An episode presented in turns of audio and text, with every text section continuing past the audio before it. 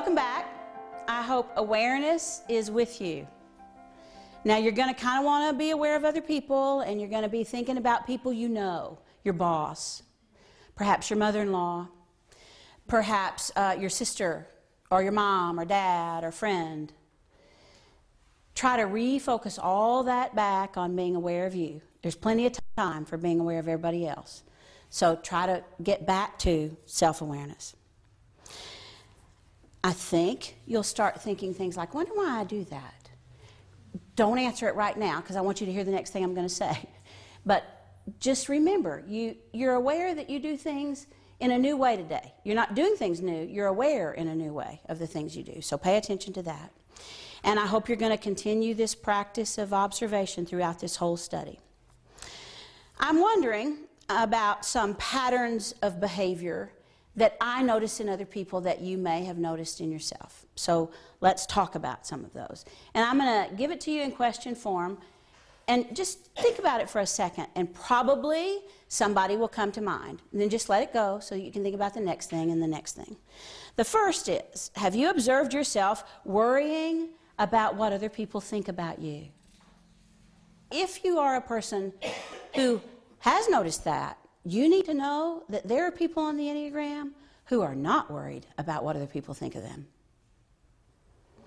Second, perhaps you've been wishing at times that other people would try as hard as you do. Because you always come prepared and you work so hard and you try to get everything right. And I bet you've had the thought, I wonder why he doesn't do his work beforehand. I wonder why they're not as prepared as I am. I guess this doesn't matter as much to them as it does to me. Or maybe you're aware that you're tired of following behind other people and having to redo what they didn't do right. And then do you sometimes think other people are all worked up over things that don't matter? It's like that's such a waste of energy. Why do people get all whipped up about that? Or there's a chance that you had a lot you had to get done one day this week, and you worked all day, and you didn't get any of that done. And do you wonder where the day went and why you didn't get it done and what happened to you? As you learn to observe yourself in those kinds of ways on this journey, then you're going to learn more and more and more about what you've been doing all your life habitually that you just weren't aware of. And what I want you to know is when you do what you've done all your life habitually, you give other people a message about what they're doing or about what they're not doing or about how they do or don't do things. I have one goal for you in this session, just one, and that is I want you to have a hypothesis by the time we finish about what stance you're in, what Enneagram stance you're in. There are three stances aggressive and withdrawing and dependent. And remember, this is a hypothesis, so it's not carved in stone. You get to change your mind later if you need to. But I want you to have a pretty strong working hypothesis. So that's why you got to pay all of your attention to you and not to thinking about other people. So let's talk a little bit about aggressive.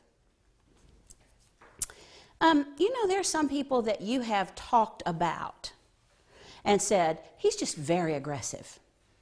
Or there are people who talk about you and say, she's extremely aggressive for a woman, don't you think? And then there are withdrawing people, and we don't usually use the language withdrawing. We don't say, you know, I found Fred to be kind of withdrawn, or I, I really thought that Helen was kind of pulling back. We don't use that language, unfortunately, because we don't know the withdrawing stance. And so what we say is, I don't think they like me. I don't think they were very engaging. I don't think they were very engaged. I'm not sure they were paying attention. I don't think he had a good time. All of those are things we say about people who are in the withdrawing stance. And then there's the dependent stance. And essentially, what that means is that you're dependent on other people for feedback, not to take care of you. But you figure out who you are and your way in the world by how they react to you, by what they want from you, by whether or not you can meet those needs. So, we're going to talk about aggressive and withdrawing and dependent. I'm going to give you a lot of more information about that. Now, we all have automatic, habitual ways of reacting to life, and our days are full of joy and anxiety and care and pain and worry and stress. And your Enneagram personality type is about all of the default responses to the realities of life. So here's the story about your Enneagram number it has a whole bunch of default settings. And when you're not paying attention, you're going to do things you don't want to do. Your default personality settings are going to use your body and your being to do things that you don't want to do because it's habitual patterned default mode. So we're going to talk a little bit about how frequently that occurs. Your Enneagram personality then is uh, going to require that you be aware and intentional.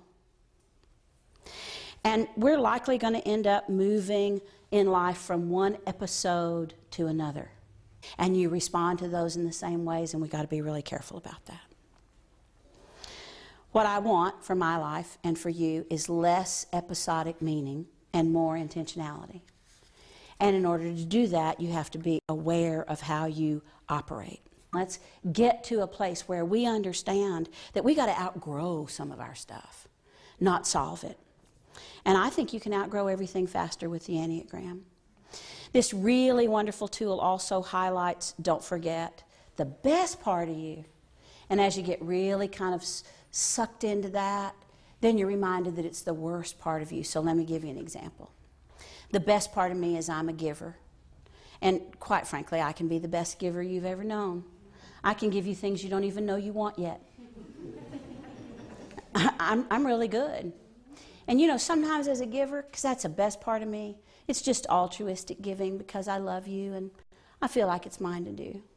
Sometimes, though, I use that exact same energy to give manipulatively, to get you to want me or to get you to give back to me or to get you to do what I want to do. Well, I can't just stop giving. You see that? Because that would be stopping the best part of me. But if I don't learn how to give appropriately, then I'm going to ultimately kind of be drawn more and more and more into the worst part of the best part of me. Human beings have three central intelligences. Um, much of our work right now is going to center around those three, and they are thinking and feeling and doing. And so, what that means is when you're out in the world and something happens, then you respond in one of three ways what do I think? What do I feel? What am I going to do? I realize that that's not just a great aha moment for you. It's not like you're writing it down and thinking that's the most brilliant thing I've ever heard. And I understand that, but what I don't think we all fully take in is that's also habitual behavior. And some of us use just one of those for taking in information. Some of us use just two, and none of us use all three. And so we're living all of our lives out of balance in terms of thinking, feeling, and doing. So I think it needs to be an aha moment that everything that happens, you respond with, What do I think? What do I feel? Or what am I going to do? Every day we use those to make our way in the world, and we've given a name to that, and the name to that is that it's the qualities of our personality. So we have three ways of taking in information, right? Thinking, feeling, and doing. And then we have three ways of processing information thinking, feeling, and doing. And so, from the perspective of the centers of the intelligence, there are nine ways that make up nine numbers of being in the world. Let's begin with the aggressive stance. Because they're the aggressive stance, they would want me to begin with their stance. So I want you to remember now you're going to declare a tentative assumption about what stance you're in at the end of this session. Don't be thrown by the words aggressive, independent, and withdrawing. Don't make any decisions based on those three words. They're just words. Instead, listen really carefully to what I tell you about the stances and just figure out which one most clearly describes you. Everything I say won't fit you. Don't expect that. Most things I say will fit you. And some of the things I say will make you uncomfortable. They will fit you so well. So, aggressive stance folks are people who get your attention, and they get your attention kind of when they walk in the room. Hurley and Donson once said, Their unconscious desire is to reshape people and situations the way they want them to be. They have a lot of energy. They are people who are determined and they're focused on action and vitality and seeing and being seen. And they're oriented in the world to their own ideas and to their own way of doing things. And some people think they're a little pushy. Sometimes, when they're focused on a project, they're unaware of other people's feelings. So they don't take into account that they may be pushing you too hard or overlooking you or not recognizing you for your part because they're focused on a goal. Now, if all that's sounding like you, okay, but remember to add in when you were 20. Think about when you were 20. These are people who artfully dodge questions that are personal. They have a, a, a, magical way of kind of getting around that. These people are big picture thinkers, and they usually have a full schedule of a lot of things that need to get done. For the most part, they would prefer to say too little rather than too much. So now I want you to take that in because that's a subtle thing that you would not think about aggressive numbers. When you're just learning the Enneagram, you would think aggressive numbers are people who talk and have a lot to say. No, no, they would prefer to say too little rather than too much. They protect themselves with humor. So when you start to get too close, they usually have a pretty good sense of humor and they use that to kind of wall themselves off. They do not respond well to outside expectations. And they think a lot about the future. That's kind of where their focus is. Now, people in the aggressive stance are upbeat and they're optimistic, and they way they have a way of making the rest of us feel kind of safe because they're upbeat and optimistic. And I would say that the aggression that they have could be described as um, their own way of seeing and feeling and thinking and being, and they really don't naturally or intuitively connect with the feelings of other people. Now, I'd like to have a little of that because I connect with the feelings of everybody. And it's not that great, really, to try to have my feelings and all of your feelings too. They have a lot of ideas about how the world should be, and then they try to turn all those ideas into reality. And life for them is all about control. Now, life for all of us is all about control, but you know, don't you, that control is an illusion. It's my favorite illusion, but it's still an illusion, and we have to deal with that. And so I want you to connect right now with the fact that this desire of aggressive numbers to be in control started when they were little bitty. You didn't just come to this. You've been in this aggressive, withdrawing, dependent stance your whole life. And so as you look back, you're going to see it there and there and there and all the places where you've been. People in the aggressive stance tell me that they're often the ones who provide the energy for the many groups that they're a part of. And they add that sometimes that feels like a burden. Sometimes they even use the language I have to bring the energy for everything. I'm kind of tired. These are people who think other people move too slow there's some impatience with this. They're kind of trying to speed us up, but they don't address it directly. They just move faster than we can keep up with. So if you're in this stance, you probably dismiss personal offenses. And you do that more easily than other people around you. You don't think it's about you. You generally think it's about the other person.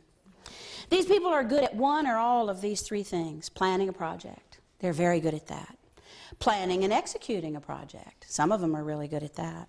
Planning, executing, and completing a project. And some of them are good at that. People in the aggressive stance are very optimistic, so they take on the day's challenges by waking up in the morning and thinking, I have all these things to do today, and I'll get them all done.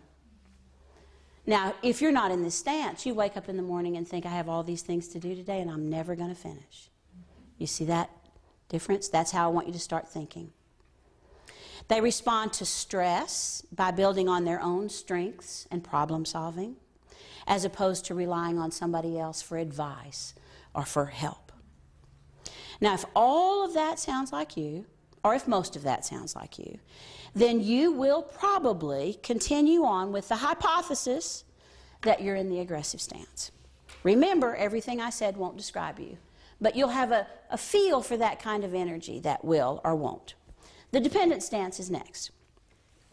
For people in the dependent stance, they're consistent, unconscious way is to look at a situation and see what should be done next. This is happening, what should be done next? And so that means that they place their reference point outside of themselves instead of inside. They're focused outside. These are people who believe that they must do well whatever the people around them expect or want. So it's not enough to do it, you have to do it well.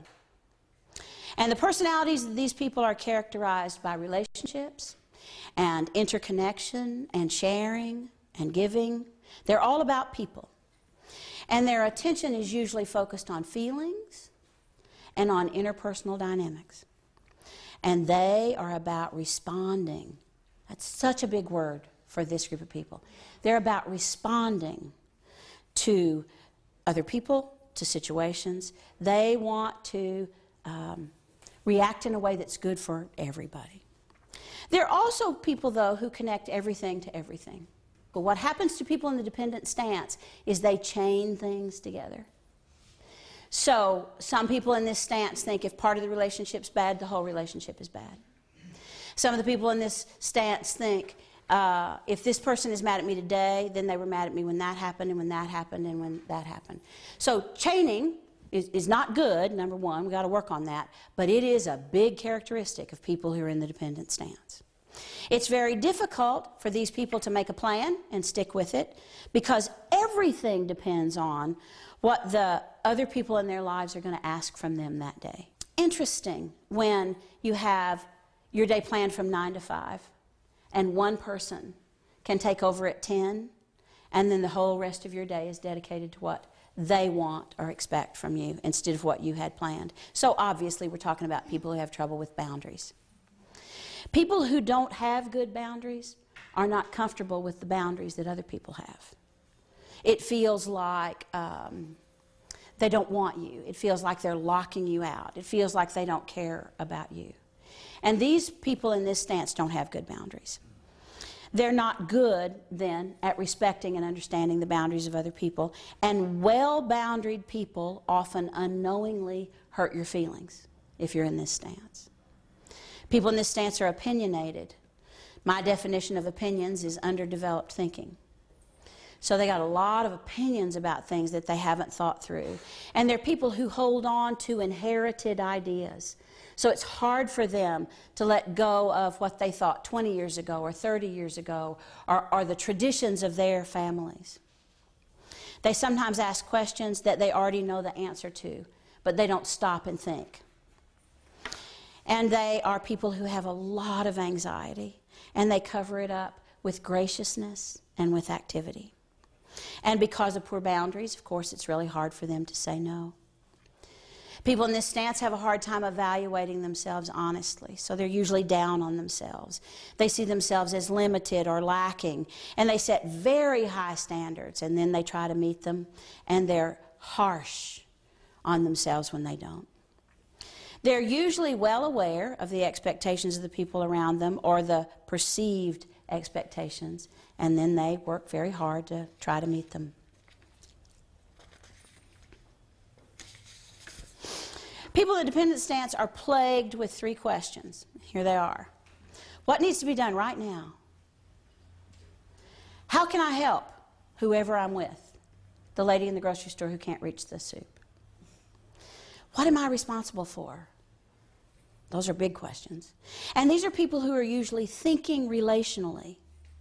So sometimes they have to have information repeated because while you're talking to them, they're thinking about their relationship with you. And they're thinking about how what you're telling them is going to affect their relationship with you. They interrupt, especially the extroverts. And they even interrupt themselves sometimes. You can watch them talking, and they'll be talking about something, and they'll just decide they'd rather talk about something else. So they interrupt themselves and take it a completely different way. And they're people who get energy by being with other people. So it's very good for them to be with folks and meeting people's needs and figuring out what they're responsible for. It's all their comfort zone. These are people who are okay with being second. They don't need to be first. They don't like to be in charge, really. They like to be second in command. If you're in this stance, then there are other questions that you probably frequently ask, and one is, how am I going to live up to what other people expect of me? I kind of know what everybody wants. How am I going to live up to that? And another is, how will I know when I've been responsible enough? I know I'm responsible, but am I responsible enough? And how will I know when I have been? They're gracious and they're charming. And it's very uncomfortable for them to be around other people who aren't getting along. And other people seem to feel comfortable not getting along in front of them. It's kind of like an interesting mix. They work hard and they have to learn to enjoy being alone. They need to learn that, but they have to learn it. They don't just enjoy being alone. Now, if that sounds like you, then you're going to continue from here with a working hypothesis that's tentative, but I want you to be pretty serious about it that you're in the dependent stance. The withdrawing stance. These are people who have, now listen to these words carefully. These are people who have an independent but non aggressive point of view.